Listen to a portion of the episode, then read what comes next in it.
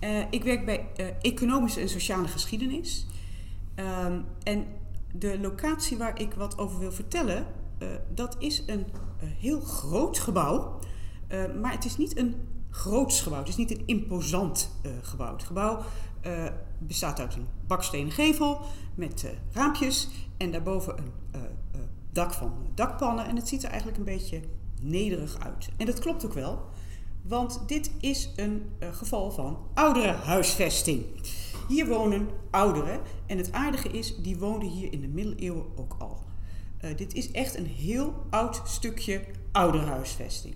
Um, het Bartholomeus gasthuis, want zo heet het pand waar, wij nu, uh, waar jullie nu naar kijken, dat is ontstaan in de 14e eeuw.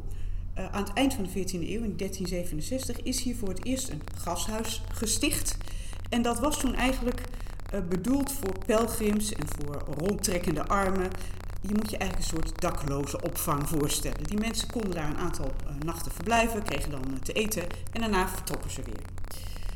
Um, een jaar of tien na de stichting is er een edelman geweest, Willem van Koude, die dat gasthuis een groot uh, gift heeft gegeven. En zoals dat dan gaat, wie betaalt, bepaalt. Dus hij had ook een idee over wat daar moest gebeuren. Hij vond dat dat niet meer moest zijn voor rondtrekkende armen, maar voor Utrechtse armen, oudere mensen, maar ook zieke mensen die uh, verzorging uh, nodig hadden. Dat Bartholomeus Gasthuis, want zo werd het toen al genoemd, werd bestuurd door een broederschap van lokale notabelen, hè, dus welgestelde burgers, die dat ook zagen als een manier om liefdadigheid te, te verrichten. Je kon toetreden tot zo'n broederschap, niet als vrouw natuurlijk, alleen maar als man. Um, en dan werd je verondersteld bestuurlijke taken te verrichten. En dat was natuurlijk ook uiteindelijk allemaal goed voor je zielenheil. en de taken die daar verricht werden door die bestuurders was vooral een kwestie van het beheren van het geld. Ze moesten collecteren, ze moesten de landerijen beheren, ze werden ook verondersteld zelfs af en toe wat te geven. En blijkbaar ging dat allemaal heel goed, want het tehuis werd alsmaar rijker.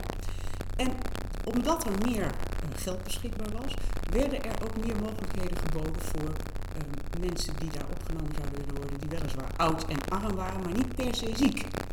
Uh, een deel van die mensen die genoeg geld hadden, betaalde daar ook voor, maar al de armen niet, die konden daar gewoon gratis verzorgd worden. Ja, heel mooi, maar je moet je er ook weer niet al te veel bij voorstellen. ze, kregen, ze werden ondergebracht in een grote gemeenschappelijke ruimte met bedsteden langs de kant. Daar zat een gordijntje voor, maar dat was het dan ook qua privacy. En de rest van het leven speelde zich in die gemeenschappelijke ruimte af. Daar kregen ze te eten, daar verbleven ze ook overdag. Ze moesten s'avonds op tijd weer binnen zijn, maar ze waren wel op die manier verzekerd van een oude dag. dat is eigenlijk gedurende de middeleeuwen verder zo gebleven en eigenlijk daarna ook nog een hele tijd. Er veranderde aan het eind van de 16e eeuw wel wat. Uh, geleidelijk aan uh, uh, zijn er hervormingen doorgevoerd, niet alleen in Utrecht, maar overal in de armenzorg. waarbij ehm, de bedoeling was dat het allemaal wat efficiënter zou gaan gebeuren. en waarbij ook het idee was dat alleen armen die echt niet voor zichzelf konden zorgen, recht hadden op ondersteuning. Maar goed, daar vielen ouderen wel onder. En dat betekende dat na, aan het eind van de 16e eeuw is besloten dat het gasthuis niet meer voor zieken was, maar alleen maar voor ouderen. Het echt ouderenhuisvesting. Nou, reformatie kwam er ook nog tussendoor, dus dan werd het ook nog eens een keer alleen maar voor gereformeerde ouderen. Select gezelschap. Um, en ja, die, die werden daar dus uh, verzorgd, daar kwam het eigenlijk op neer. Um, er veranderde in de leefomstandigheden niet eens zo verschrikkelijk veel. En die bedsteden die bleven, die gemeenschappelijke ruimte die bleef. Was ook best wel een streng regime. De ouderen werden verondersteld zich netjes te gedragen. En als ze dat niet deden, kregen ze ook straf. Er bijvoorbeeld een verhaal over een vrouw uh, die uh, Agniet heette. En zo is dat opgetekend door het bestuur. En Agniet die had zich schuldig gemaakt, moet je maar bedenken wat het dan was, aan het aangrijpen van manspersonen op straat. Ja, misschien was ze gewoon dement, maar ja, dat bestond er nog niet. En dus Agniet had straf verdiend en de straf bestond eruit dat zij de weken daarna alleen maar met een blok aan haar been, letterlijk, de straat op. Een houten blok dat met een ketting aan haar been vast zat. Ja, dus echt fijn was het misschien niet, maar nogmaals, je was wel verzekerd van een onderdak, eten en drinken en dat geldt dan niet voor alle ouderen. Um, die periode duurde tot het einde van de 18e eeuw ongeveer. Toen kwam de Franse revolutie en zo trad er weer verandering op twee eigenlijk. In de eerste plaats werd het huis toen opengesteld, ook voor niet-gereformeerde ouderen. Dat had natuurlijk ook iets te maken met de meer vrijheid voor andere religies op dat moment. Maar laten we eerlijk wezen, ook met geld, want er moest bezuinigd worden. En dat betekende dat de andere vormen van ouderenhuisvesting in de stad opgeheven moesten worden. En dat alle ouderen naar het Bartholomeusgasthuis moesten. Dat was dus te klein, dus het moest ook uitgebreid worden.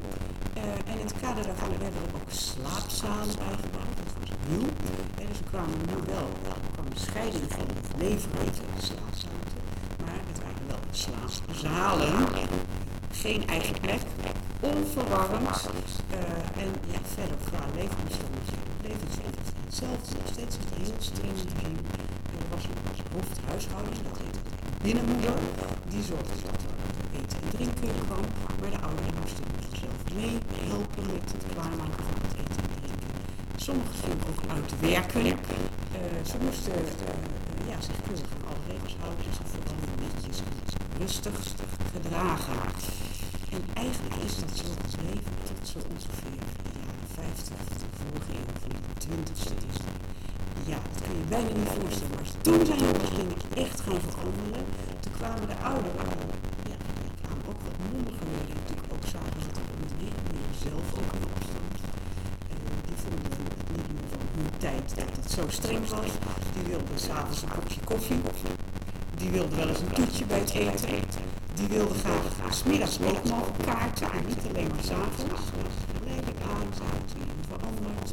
Kleine slaapkamertjes gebouwd. Uh, en uiteindelijk is het in de jaren 80 echt grondig verbouwd. Uh, en nu is het, het een relatief moderne vorm van overhuisvesting. Niet helemaal flat, even in de buitenwijken misschien, maar het grote groot is dan dat je in de stad dus ja, ik vind het mooi verhaal dat het goed laat zien hoeveel continuïteit er eigenlijk is in zo'n zo voorziening. Maar ook, hoe ingebed dat altijd is in de stedelijke samenleving. Ik heb niet op de tijd geteld.